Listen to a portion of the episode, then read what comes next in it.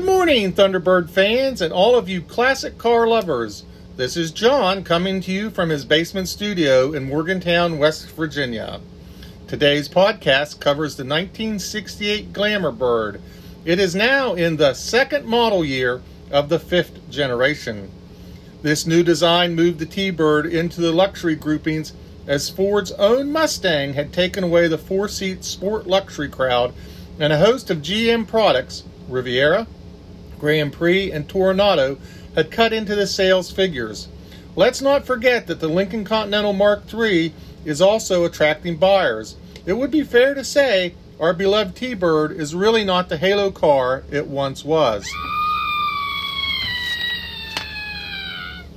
The 68 T Bird is often hard to tell apart from the 67, but remember the 68 will now have side markers as required by new federal law. For 1968, a new plant was opened up in the Los Angeles area known as the Pico Rivera plant. This was to help Wixom, Michigan with production of the T-Bird. A company-wide strike immediately closed this plant. By the time the UAW and Ford got it all together, production had been suffered. So for you collectors, not as many 68 T-Birds were built. Although Ford was looking back to, to save some cash, to spend on the third year design of the fifth generation, we will find some interesting features still being offered for 1968.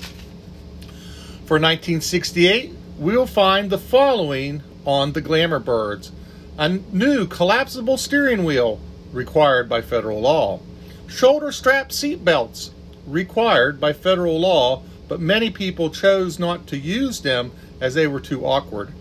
Rear window defoggers anticipating a federal law.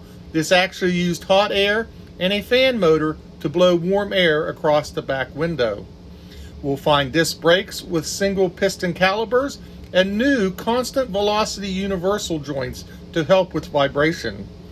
The new 429 Thunderjet V8 rated at 340 horsepower that was originally an option from the 390, but starting in January, it will now be the only engine offered. Bucket seats were an option, and about 45% of all these T Birds sold in 68 were buckets.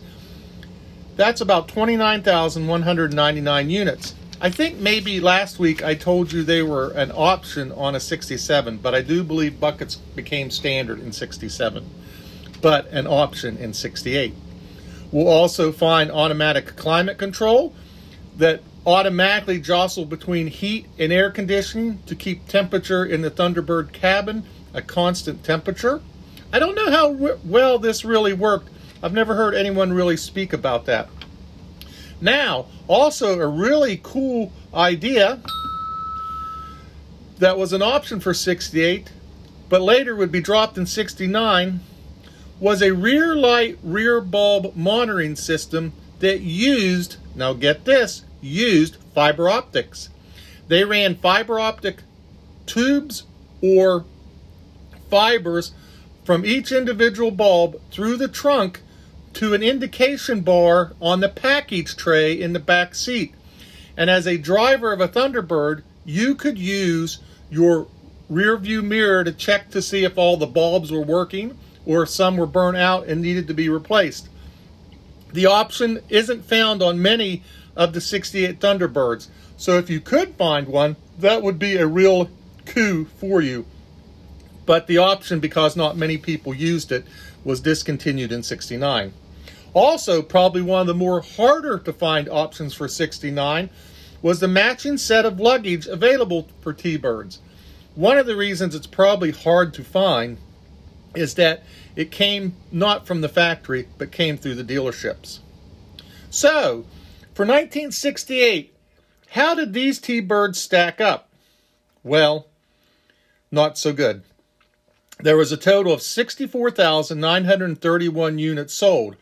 Not bad considering the strike, but even compared to 67, there were 77,976 units sold for 1967. T Birds were starting to slide downhill. Only things as was stated By Alan Tast, the Thunderbird's one constant was unique styling. And we're going to see that that unique styling is about to change in the future. So, until next week, be safe, be happy, and drive those antiques. Always enjoying those Thunderbirds.